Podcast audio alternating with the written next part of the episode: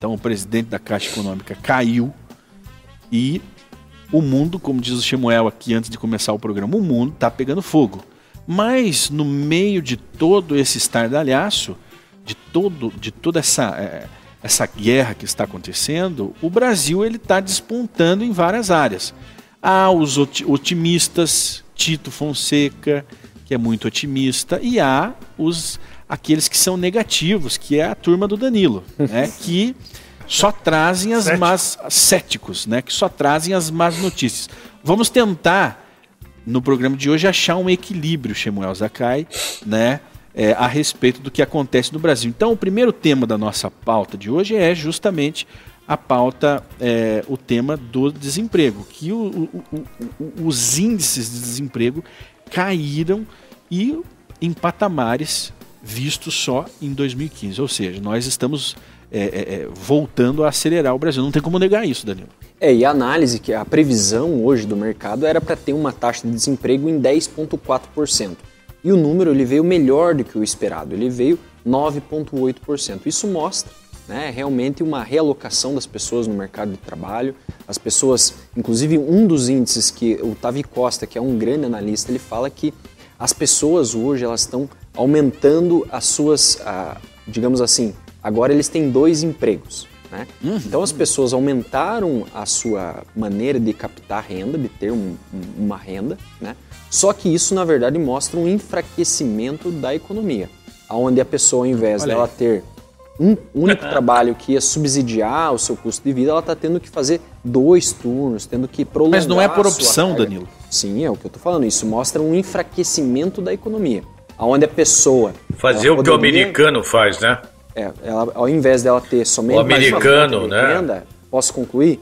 Ao invés dela ter somente uma fonte de renda hoje, para ela é, manter o seu padrão de vida, ela precisa ter dois trabalhos. Ou é para que... melhorar o padrão de vida, o, né? O, o mundo mudou. Melhorar. O mundo mudou, não é mais o mesmo depois da pandemia, depois da guerra, depois de, de, da eleição de 2018. O, o, Brasil ele mudou e ele foi convidado a participar dos países de primeiro mundo, dos países ricos, do clube dos países ricos. E isso que você acabou de descrever é o que acontece é, cotidianamente nos países de primeiro mundo. As pessoas não são presas a um trabalho só, elas escolhem o que elas fazem. Agora, é, eu não vejo isso como uma fragilidade da economia do país, que estava lá em 14 lugar, caiu para nona e está descendo aí para a oitava e por aí vai. Daqui a pouco estamos no G7. Como que isso é uma, um enfraquecimento da economia? Vou, vou, trazer a informação aqui para vocês, tá? Já que foi um, uma pergunta. É, então, posso só trazer uma, um, claro, claro. uma informação? É, inclusive está aqui na tela, se a produção puder compartilhar, por favor.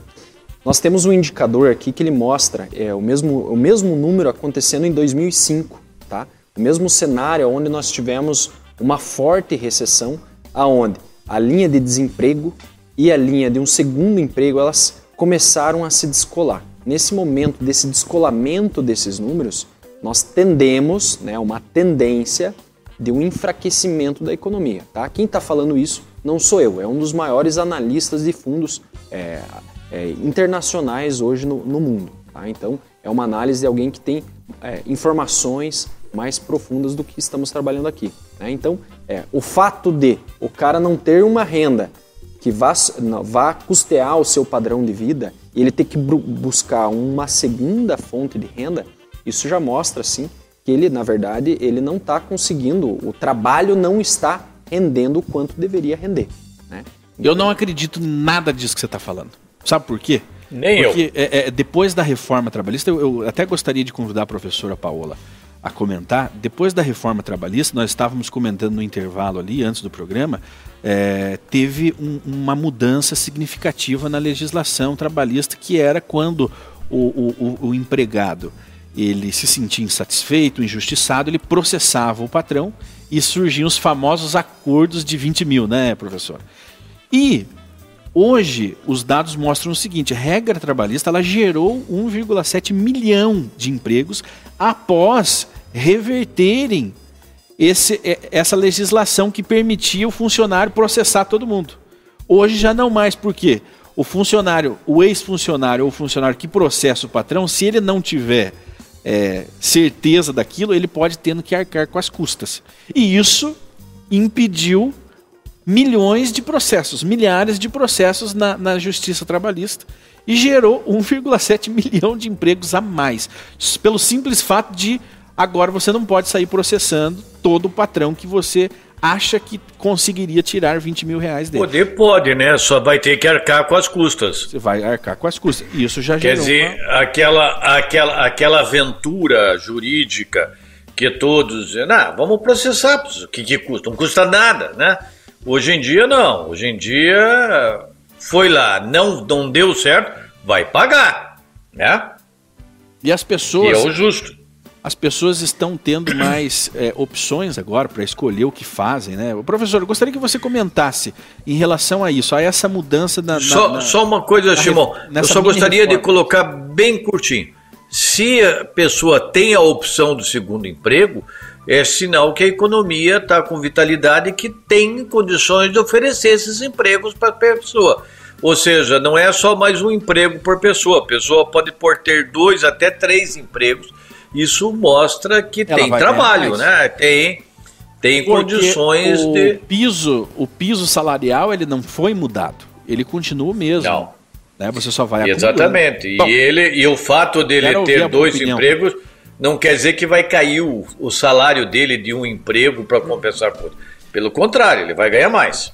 Quero, Agora, quero ouvir a opinião da professora. Professora, diga alguma coisa, por favor. É, na verdade, com relação a ter dois empregos, pelo que eu me lembro, eu acho que ah, os salários diminuíram depois da pandemia, porque sim, tinha muitas sim, vagas, então exato. alguns salários diminuíram e aí por isso que as pessoas acho que acabaram complementando, tendo, é, complementando com outra fonte de renda. É, e a questão da reforma trabalhista, na época que saiu a reforma 2017, muitas pessoas brigaram, postaram que a gente estava perdendo direitos como trabalhador. Uhum. É, eu entendo que a gente não perdeu direito nenhum, porque os direitos trabalhistas são da Constituição Federal e a gente não teve mudança na Constituição, e sim na CLT. Uhum. É, e a questão do, do, do processo é muito bom para os empregadores também, que eles tinham, às vezes, medo de fornecer, de dar alguma coisa para o empregado e acabar sofrendo um processo. Sempre tinha o um acordo dos 20 mil. Todo mundo entrava, 20 mil já vou ganhar. Uhum. E pedia lá um milhão de, de direitos absurdos e o juiz sempre dava um acordo de 20 mil. E as pessoas saíam e o empregador sempre tinha aquela despesa de 20 mil, acabava diminuindo até. Uhum. É, é, benefícios, gratificação, por exemplo, que o funcionário não recebia por conta disso. Ele já pensava duas vezes antes de contratar pensava uma pessoa. Pensava duas vezes antes, antes de contratar e dar algum prêmio para o funcionário, né? Pela meritocracia. Não dava porque o funcionário ia sair e discutir isso depois. Agora veja, essa reforma, veja como a gente tem que pensar também a médio e longo prazo e não só no imediatismo, né? É, essa reforma foi feita em 2015 e nós estamos tendo, colhendo o reflexo dela agora. Ela saiu em 2017. 2017, né? Isso, perdão. finalzinho de 2017.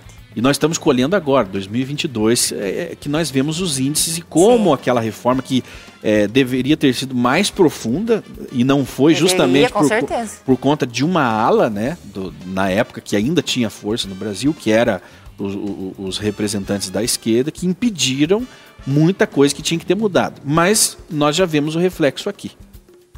Já vemos. E também o processo trabalhista ele é longo, né? Normalmente você entra lá na justiça, demora 5, 6, 10 anos muitas vezes para sair. Uhum. Então 2017 para cá que a gente começa a realmente ver a redução de novos processos trabalhistas. O empregado, se ele não tem provas, ou má fé, né? Muitos entravam com má fé, já vi muito trabalhador recebendo aí é, acordo porque o advogado era bom, né? Uhum. E a uhum. empresa de repente não tinha as suas provas ali contrárias. Então, isso também diminuiu a, a, os processos ali, agora, né, passando 2017, 18, e a gente viu aí a pandemia, então agora que a gente começa a ver esses números mesmo diminuindo na justiça, né? Me permitam trazer um dado aqui do IBGE. Antes do dado, eu gostaria que o Chemuel fizesse o comentário. Danilo. Nós tivemos, nós tivemos a, a política, né, na crise da pandemia, adotada por, por grandes países. Os Estados Unidos hoje está colhendo da política do fique em casa e economia nós vemos depois. A, a, a demanda e oferta está mostrando é, uma crise, uma crise é, no país. E esses números que é que, favorecido pela reforma trabalhista de que há uma proposta como programa de governo de revogar né, a reforma trabalhista que, que aconteceu. É uma proposta do Lula, né? Agora veja só, um representante dos trabalhadores é, não deveria comemorar né, o, o, aumento, o aumento, na, na, aumento de números de, de, emprego no país. É um número positivo. É um número positivo para quem representa a categoria. Nós temos lá a política das, das 40 horas, né, das 40 horas, é, de que as centrais sindicais é, contra as empresas é, no setor de produção, né, da produtividade, produção versus produtividade, que geraria mais empregos, ou seja, colocaria mais pessoas é, para gerar mais empregos. E nós temos esse aumento positivo do governo. É, esse governo foi resistente na contramão do politicamente correto, do fique em casa e economia nós vamos depois, e ele está atendendo e respondendo à demanda mundial né, das consequências da forma como cada país, cada política, cada um dos estados e dos municípios reagiram a esses acontecimentos e que agora isso dá lugar à guerra da Ucrânia e também do, do é, Ucrânia e Rússia e toda essa movimentação. Ou seja, é, é um número positivo né? e, e todos ganham. Tito Fonseca. Eu também concordo plenamente com a, a análise que o Samuel fez. Né? Eu acho que nós temos que é, comemorar esse número, mostra a eficácia, a eficiência, principalmente do governo federal, a boa saúde né, administrativa do governo. Temos que cumprimentar o ministro Paulo Guedes e como eu falei ontem, né, todos os nossos números eh, da nossa economia sempre estão é, acima e melhor do que o esperado, e inclusive a nível internacional. Né? É, ontem nós tivemos a, a visita ao presidente da República e a entrevista que ele concedeu a um grande jornalista internacional lá da da Fox da News. TV, ah. Fox News. É. E é o maior programa de maior é, audiência dos Estados Unidos dentro da TV fechada, uma coisa assim, não é isso? E, e o cara veio aqui realmente exaltar o que o presidente Bolsonaro está fazendo e principalmente a importância do Brasil a nível internacional. Né? Hoje o Brasil é, principalmente na questão de América Latina e também no contexto mundial das nações. É, o jornalista foi bem claro, ele disse que para os Estados Unidos é muito mais importante o Brasil, a questão da eleição no Brasil, do que a guerra que está acontecendo na Ucrânia e na Rússia. É, então, eu acho que nós temos que mostrar esses números, é, é, esses fatos principalmente, porque a grande mídia vai fazer toda a, questão de não mostrar, de, de, de, simplesmente ignorar tudo isso, é, porque é contra né, a campanha política do nosso amigo é, do Nove Dedos. Então, Gente, eu acho que está na hora, nós temos uma responsabilidade cívica pela frente, um compromisso com a liberdade e com o desenvolvimento. E temos competência? Temos. Né?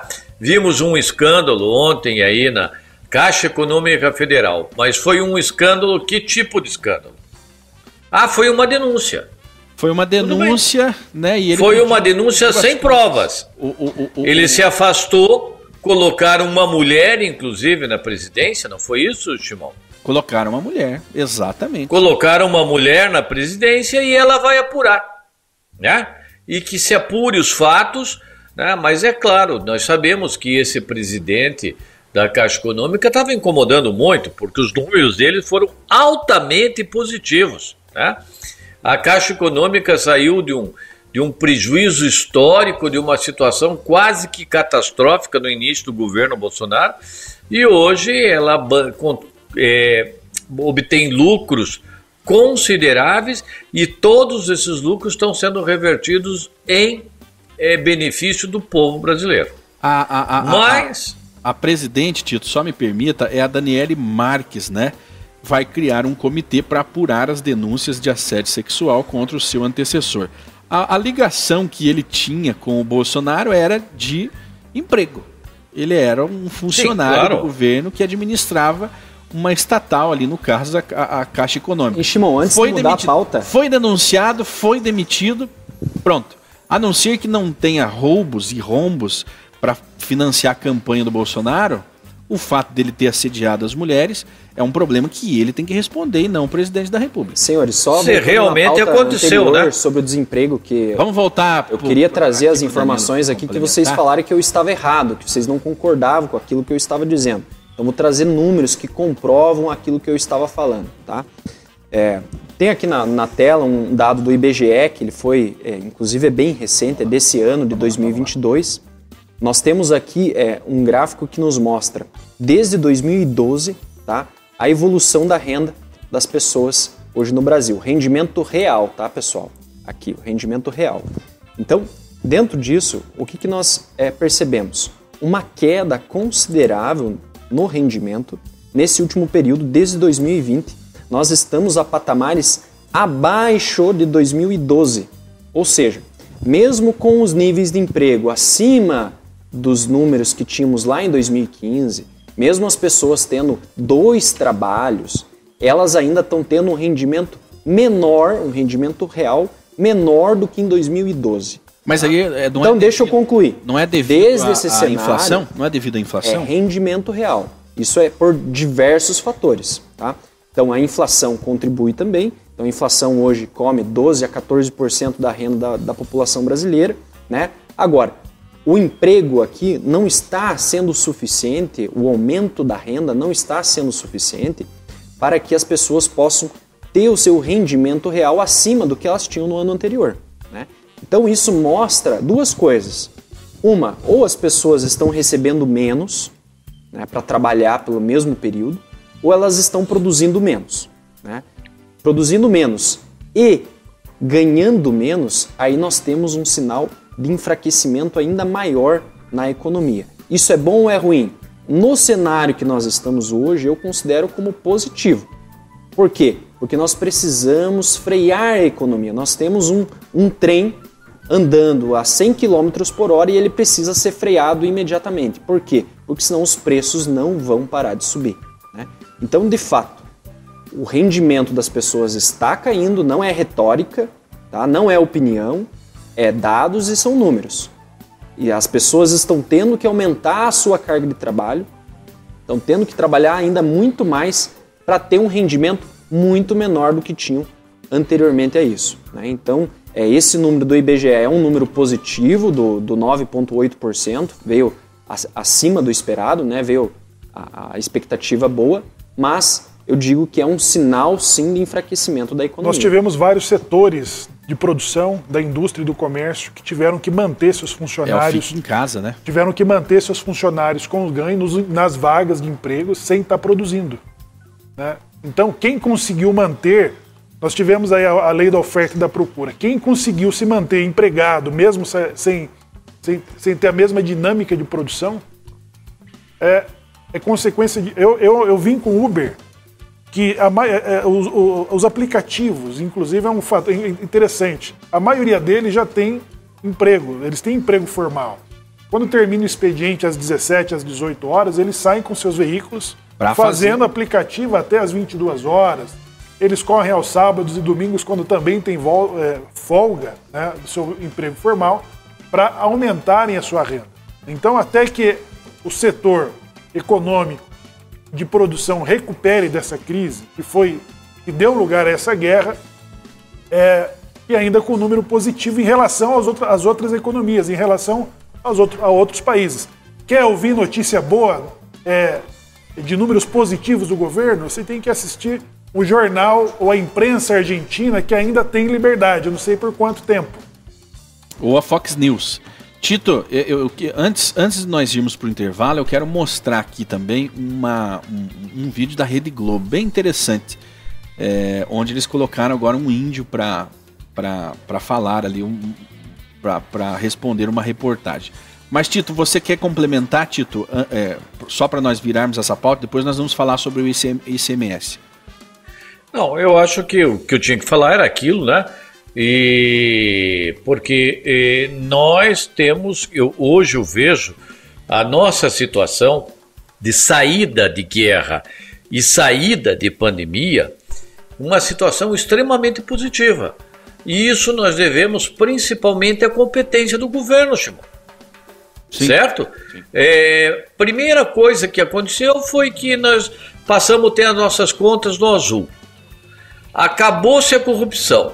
As empresas passam a dar lucro. Tudo isso se refletiu na economia. Agora, aquela estado, queda. Do povo tá aquela queda. Exatamente, meu amigo. Tá no vermelho por quê? Mas e daí? Tá no vermelho. E me diga uma coisa. Tá no vermelho e nós estamos com uma inflação galopante. Por quê? Porque o povo tem dinheiro para gastar e está consumindo. Tem Daí você explica como? Dinheiro ou crédito, né, Tito? Hoje, 25% tá, mas crédito, das pessoas 41% dos brasileiros. Com a taxa de juros do jeito que está, do jeito que está. As pessoas estão devendo é... no cartão de crédito, Tito. Então não é Tá, dinheiro, mas estão devendo por quê? Estão devendo por quê? Aí, meu amigo. Estão devendo porque estão comprando. A Aí, resposta é. Exatamente! As pessoas não deixaram de porque estão comprando. E Agora, outra coisa, é, é, bom, nós estamos com inflação. Antes, a, antes a aí pessoa daí. comprava uma caixa de cerveja, um quilo de carne e por aí vai. Agora ele tem que comprar uma latinha de cerveja, mas ele não deixou de comprar. As pessoas não param de comprar. Elas, enquanto, enquanto tiver dinheiro, e agora o governo tem um super pacote aí de benesses, Samuel, vai subir o auxílio emergencial para 600 reais, vai dar uma bolsa caminhoneiro de mil reais e mais dinheiro na economia. É jogar gasolina no fogo, assim, ó. Já está tudo pegando o, fogo, o, o, o ministro, o ministro da Economia está prometendo mais combustível ainda para o ministro da, o ministro da Economia está prometendo um crescimento de 3%. Ué, o povo não tem que pagar anos. o cartão de crédito, Danilo. Você está criticando que as pessoas estão endividadas, elas têm que pagar o cartão de crédito. Eu estou falando que o Daí como é que elas vão passar pagar o cartão? O Estado é. está arrecadando o máximo de impostos, está no topo histórico de Exato. arrecadação de impostos. Está devolvendo. Sim, está no ponto do azul, devolve ao povo. Não. Devolve ao povo. O dinheiro que o, que o Estado tem lá no seu bolso é do povo. Nunca não existe vi... dinheiro do Estado, não Tito, existe dinheiro do Estado Tito, que não seja do povo. Tito, quando que o Estado dá dinheiro para o povo? Quando que o Estado dá? Não existe algum. Ué, o que que é? O que que é? O que que é? O que que foi o auxílio emergencial? Foi a devolução do dinheiro ao povo. Certo? O dinheiro, o dinheiro que enche as burras do Estado sai do bolso do povo. Então, o dinheiro que sai das burras do Estado e volta para o, o bolso do povo é dinheiro do povo. Muito bem. É, professora a professora Paola, ela dá aula de contabilidade, especialista em, em, em ensino tributário também, né, professora? Conhece os impostos e tudo mais. E nós temos essa pauta aqui que é interessante. A AGU, a Advocacia Geral da União, pediu que o ministro Gilmar Mendes, do STF, estenda em 30 dias o prazo para se manifestar sobre a possibilidade de um acordo com os estados a respeito da cobrança do ICMS, Imposto sobre Circulação de Mercadorias e Serviços sobre Combustíveis. Esse imposto ICMS ele está na pauta aí, é, na boca do brasileiro, ele se popularizou muito, é, até virou uma bandeira do governo federal para é, trabalhar na privatização da Petrobras, né?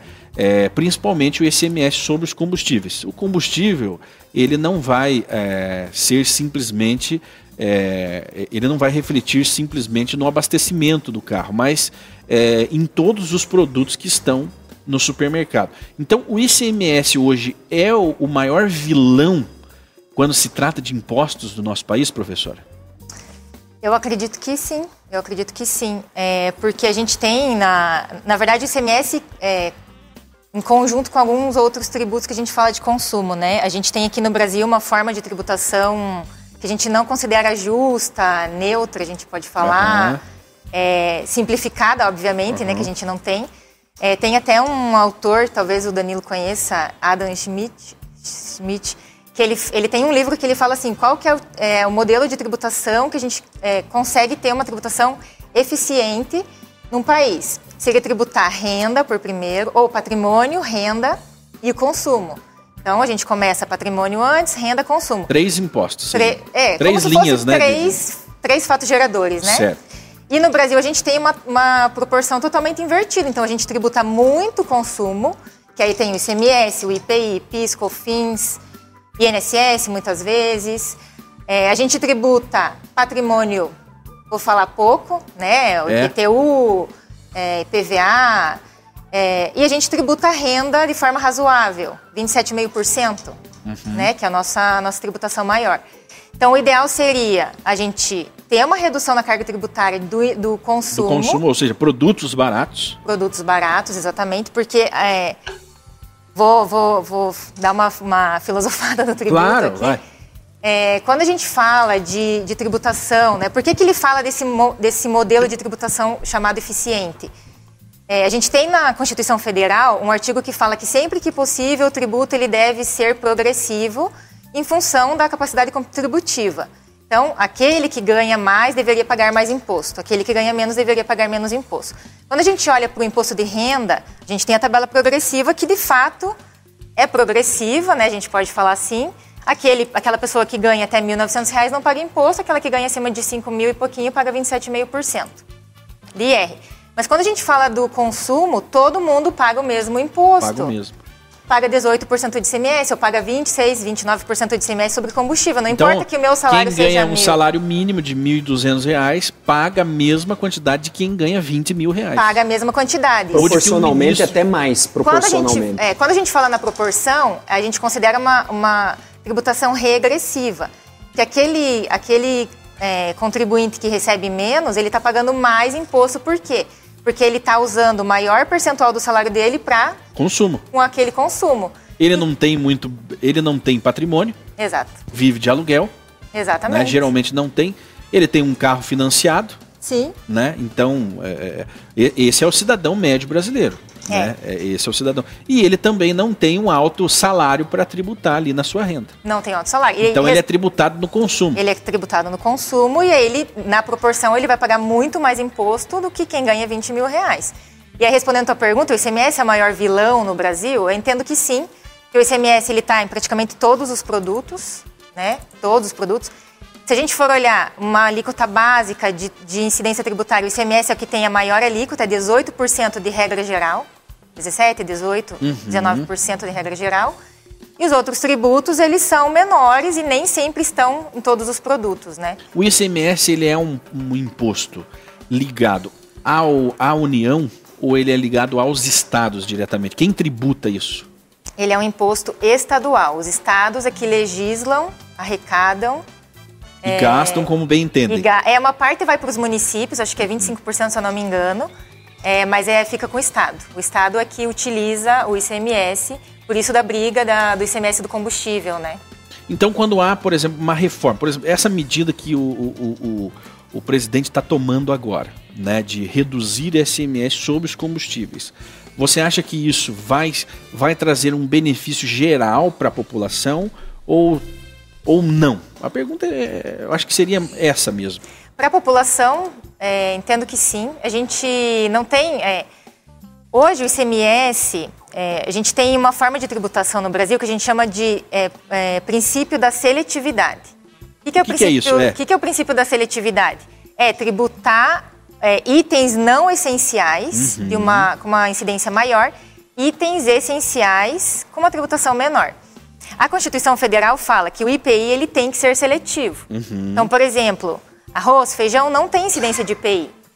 Ah, um carro importado tem incidência de um IPI alto. O ICMS, a Constituição Federal, ela fala que ele pode ser seletivo.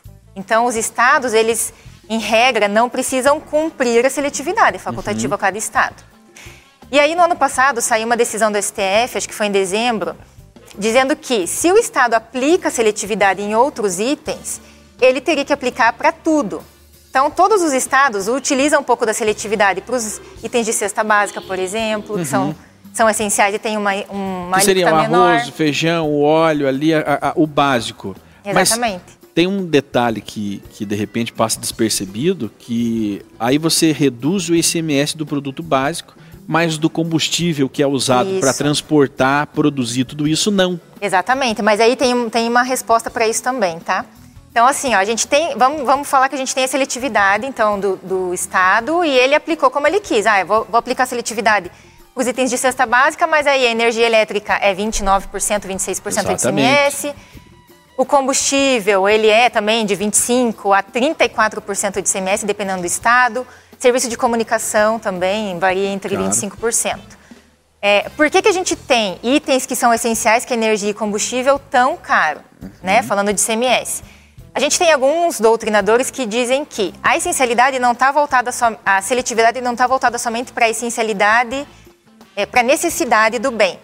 Ela está voltada também para hum, bens que, que fazem mal para a saúde, vamos pensar assim. Ah, então, cigarro, cigarro, por exemplo, ele é bem taxado, bebida alcoólica. E para diminuir o consumo. Uhum, por exemplo, uhum. se, eu, se eu tributar 18% uma energia elétrica, a gente usa energia elétrica muito. Se eu tributar 18%, vai ficar muito mais barato e as pessoas vão usar muito mais. Então, eu vou ter, de repente, uma escassez. Uhum. O combustível é a mesma coisa. Então, por esse motivo que a gente teve essa alíquota mais alta de, de CMS para combustível e energia elétrica. Uhum. E aí a gente teve a, a, a, lei complementar que saiu agora, né, na semana passada, mandando os estados, então uma lei complementar federal, mudando a lei complementar do ICMS, que é uma lei federal que todos os estados devem seguir para uhum. evitar a guerra fiscal, é, trazendo é, energia elétrica, combustível, comunicação e transporte de, é, de passageiros. Baixando o valor. Trazendo esses bens como e itens... serviços como itens essenciais okay. que não podem ser tributados a, acima da, de, da alíquota seria 17%. básica. 17, 18 ou 20% dependendo do estado. Ah, ok. 20 no Rio de Janeiro, a maioria 18, né? Agora, isso pode, pode, pode gerar então outros... Olha como é difícil você equilibrar uma economia. Porque você baixando o ICMS vai aumentar o consumo, inevitavelmente. Vai baratear, vai facilitar a vida do cidadão? Por um tempo eu imagino que vá. Mas aí, quando todo mundo aumenta o consumo, já fica escasso novamente combustível, entre outros produtos, e aí sobe o preço de novo. Ó, tá desligado, acho que o teu. Agora, como manter um equilíbrio é, politicamente, no, no ano risco, de eleição? No risco da. No, por exemplo, no risco de abastecimento, né? quando baixa os níveis de reservatórios de energia limpa. Aí o governo tem a taxa vermelha lá de, de consumo, que taxa o aumento o valor do consumo de energia ou da água em alguns estados. No caso da, da do combustível, né, com risco de, de, o risco de abastecimento, não seria melhor ter essa taxação em períodos de, de, de crise, ao invés do ICMS?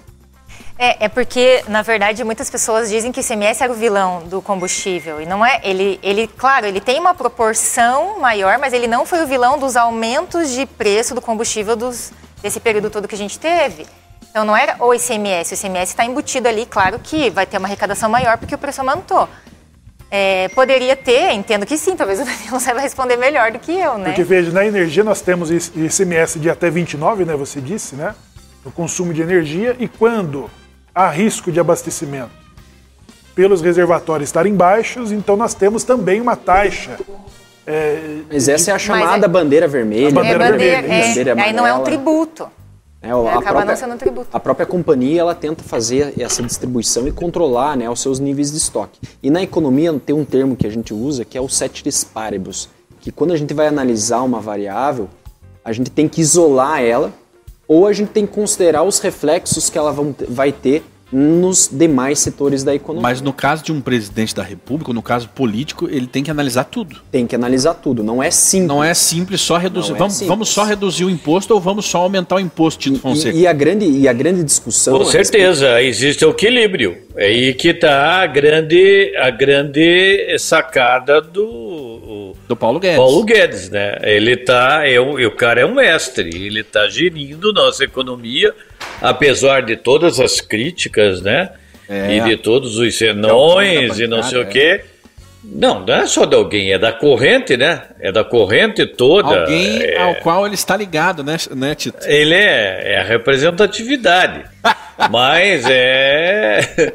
Deixa Apesar de, né, senhores, a, re, a representatividade. Ah, não, você vai mostrar gráfico de novo, o Tito não aguenta mais. É, deixa eu só mostrar para as pessoas eu não. aqui a representatividade do ICMS em relação aos outros impostos. Qual que é o, o então hoje o maior Tira vilão, o professora? Hoje o maior vilão seria o ICMS. Tem um outro também que incomoda, um outro imposto que, que dificulta a vida no do brasileiro. Deixa na tela lá, deixa no na tela aí. Você é. fala ou de modo não, não, geral? De modo geral, nós estamos vendo aí o ICMS, que é o maior, ó, né? A ICMS é o primeiro aqui, os outros impostos não chegam a 10% de do consumo. ICMS no uhum. consumo. consumo. Na renda, nós temos o imposto de renda, de renda seguido pelo IPVA. Ah, então, ó, veja, o, o tirou o imposto de renda, o IPVA que é que come a renda do, do, do, do cidadão. Isso, seguido pelo IPTU. E aí, os demais impostos aqui, previdência privada também, ó, é um dos impostos aqui. Mas só que daí ela, ele será beneficiado lá na frente, né, na, no caso. É, é previdência é... Esse é um tema é, polêmico. É, de forma a, ele a professor... tem benefícios previdenciários. É, né, é, é, a, a professora analisa de uma forma, o Danilo de outra. Para o Danilo, previdência não é um investimento. Para mim, hoje, é se você for fazer a contribuição, eu, eu, fiz um cálculo, esse ano inclusive, desde 1994, quando nós tivemos a mudança do Plano Real, eu fui somando o salário mínimo e fazendo a contribuição social de uma pessoa que ganha um salário mínimo. Tá? No decorrer de, de 30 anos, a pessoa acumulou é, 48 mil reais. Agora eu lhe pergunto, tem como você se aposentar com uma contribuição de 48 mil reais para o resto da sua vida? Não. Não tem. Não, não. Você só contribuiu com 48 mil reais. O Estado vai tirar da onde dinheiro para pagar a sua aposentadoria? Mas né? aí, no caso ali, está falando de previdência privada, né? Não. Aqui é previdência é. do INSS. Ah, do INSS mesmo. Isso. Aqui então, é, é sobre tributos, né? Então, falando a respeito de tributos. Então, hoje, na minha expectativa, a, a população hoje ativa, ela não é suficiente para cobrir as aposentadorias de quem está se aposentando. Agora, muito, foi muito interessante, professor, a gente, é, a gente, porque a gente não entende Tito Fonseca. Não é ensinado nas escolas, é, primeiro, economia, né, gestão ali, você saber ser um empreendedor, e é, é, é, esse módulo fiscal. Né? Então, por exemplo, eu, eu agora consegui entender bem as linhas ali onde eles cobram. Então, eles cobram sobre a sua renda, que é sobre o seu salário, eles cobram sobre o que você tem, que é, foi o que você conquistou, na vida e a outra é sobre o que você consome. O, e, sobre o que você consome, que você compra. E no caso, no Brasil, nós pagamos mais impostos sobre o que nós compramos no dia a dia. Que é o que nos devora. Que é o que nos devora, Tito. Porque nós não é podemos parar. É, é, nós não podemos parar de, de, de, de consumir. É impossível. E é o que acelera a inflação e é o que faz tudo subir, né? E, e, e é, agora, esse ano nós já Pode arrecadamos falar. 287 bilhões em ICMS nos estados. Agora, qual, qual é, mal? Agora veja bem. Agora, bote a mão na consciência, Danilo. Você que é um economista. Não sou economista. É, você faz parte desse grupo desalmado de, da, do, do mercado. Qual é o problema? Nós arrecadamos duzentos e tantos bilhões, Tito. Qual é o problema do, do governo retornar isso para as pessoas, visto que o dinheiro veio, saiu do bolso das pessoas? Ah, o, o, o problema. É, não só isso, né, Shimon? Você veja bem, quando você agora reduz a alíquota do, INS, do ICMS para 17%, porque tinha estados que te cobravam até 30%, né? Então você estabelece um limite que você pode chegar no, no bolso do cidadão e a partir disso é proibido. E os estados vão ter que ajustar também as suas despesas vai ter que ser feito um, uma reforma, um reajuste, um ajuste administrativo para baixar o custo do Estado. Tá? É, porque aí é que vai ter a, a viabilidade. É, esta é a grande, a, grande, a grande briga, né? Baixar o custo do Brasil, baixar o custo do Estado, não só do Brasil, mas dos estados, porque os estados são muito perdulários no gasto. Principalmente tem estados que está acima do limite prudencial da contratação de pessoal e, e super salários que são pagos e, e uma série de gastos que o estado tem. Quando você imagina que um estado 67% do que ele arrecada, isso inclusive com tudo, não é só com ICMS, é, Produz, é gasto em folha de pagamento. É 88% hoje do, do que nós produzimos como PIB né, está comprometido para pagar contas. Eu tenho uma, uma tabela aqui é, que mostra o quanto retorna para o povo a sua contribuição em impostos, tá? E ela é um ranking aqui que ele vem desde 2015, tá? E o Brasil, acreditem se quiser, ele está na última colocação.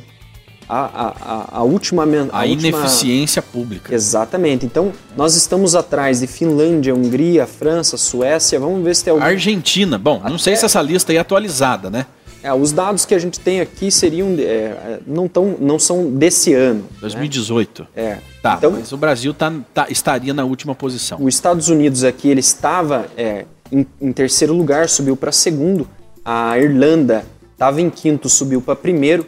E a Suíça, que estava em primeiro, caiu para terceiro lugar. Né? Então nós vemos aqui Israel, olha, Israel, uma, uma representatividade aqui bem bacana, o IDH é acima de 8 né? E agora ocupa o oitavo lugar e ele estava em nono. Então vemos aqui uma melhora também no estado de Israel. E Uruguai, Uruguai aqui também pontuando no décimo segundo em retorno aos impostos aí para a população. É, e o grande vilão disso tudo nessa questão do Brasil é justamente o limite de gastos que ele tem com a máquina pública, de pagamento de salários. Em vez do dinheiro do imposto do Estado voltar em termos de benefícios e melhorias ao povo, não, ele gasta, ele tem uma despesa para manutenção da máquina inchadíssima do Estado com questão pessoal que é gasta todo o dinheiro do povo. E é por isso que nós estamos lá embaixo, né? É Ou seja, vilão, né, aqueles. Exatamente, é o, o grande vilão. Hoje, o, o, vilão hoje do brasileiro, por que, que, não, é, por que, que não é bom essa questão do ICMS voltar para a população nesse momento? Porque o Estado ele não tem de onde tirar esses recursos para pagar os seus devedores. Né? Então isso aumenta e, o risco. E da onde vem mais? E da onde vem principalmente, da onde nasce esse problema? É, justamente da estabilidade do emprego. A estabilidade do emprego faz com que a máquina do, do administrativa estatal seja morosa, ineficiente e cara. Entende? Porque ninguém pode mexer, ninguém pode mandar embora. Para mandar embora um funcionário público é um processo administrativo disciplinar e tem que ter uma questão judicial. Enfim, é muito difícil de você lidar com o funcionalismo público. Então, o administrador, o gestor, quando é eleito, ele prefere pegar é, o, e ele incha mais o Estado ainda com os cargos de confiança, porque daí esses vão fazer a máquina trabalhar, né? Vão, e é isso. O que, que então o nosso maior problema? Nós temos que passar por uma reforma política e administrativa da estrutura do Estado brasileiro. Enquanto nós não fizermos isso, temos essa poita. E, e o Estado ele está realmente numa sinuca de bico, aonde se ele é, não incentiva o consumo, ele deixa de arrecadar impostos. Né? Então ele diminui a sua arrecadação de impostos no consumo. Como a gente falou aqui, o ICMS é o que mais retorna para o Estado. Agora, se ele não faz isso, a população começa a ter um, um, um prejuízo muito grande no sentido de qualidade de vida. Né? Então, é realmente uma sinuca de bico aonde a decisão ela tem que ser muito é muito acertada, ajustada o tempo inteiro no mercado a gente a gente age de acordo com o que a gente vê no momento e não com o que as expectativas, né? Então é realmente assim, é um cenário bem conturbado hoje para quem está à frente da nossa economia. Agora uma pergunta para o Danilo e também para a professora Paola. Né? Nós tivemos com a criação do Pix, é essa transação, também a, a ascensão das contas digitais, é, na contramão dos, do, dos, bancos, das instituições bancárias, que para todas as transações de, de, trans, de transferências e muitas outras é, serviços bancários tinha ali já havia uma regulamentação da cesta básica, né, que era para conter os abusos de que, de que, cada banco cobrava do seu, do seu cliente. É, o que, que isso alivia para a população né, dessas, dessas cesta básica? Quando a pessoa olha lá no extrato bancário, é, as tarifas, né? A tarifa de cada uma das operações do serviço que o usuário usava, a maioria transferência, o recebimento, é, pagamento de contas, é, todas essas operações havia ali uma taxa que era cobrada dos, dos usuários e a essa ascensão do, do, das contas digitais. O Pix, Samuel, ele permitiu com que os bancos economizassem muito dinheiro no sentido de não precisar ficar transportando dinheiro, guardando dinheiro, fazendo todo o trâmite e hoje é caro você é proteger o dinheiro. A logística. Né? A logística para você ter dinheiro circulando. Isso era um custo muito alto para, as, para os bancos. No momento onde eles tiraram o dinheiro das agências, inclusive a expectativa da maior parte dos bancos é não ter mais dinheiro vivo. Né? Hoje, você, a tua contraparte, quem faz o pagamento para você é direto o Banco Central. Ou seja, você não tem dinheiro circulando hoje, dinheiro físico circulando.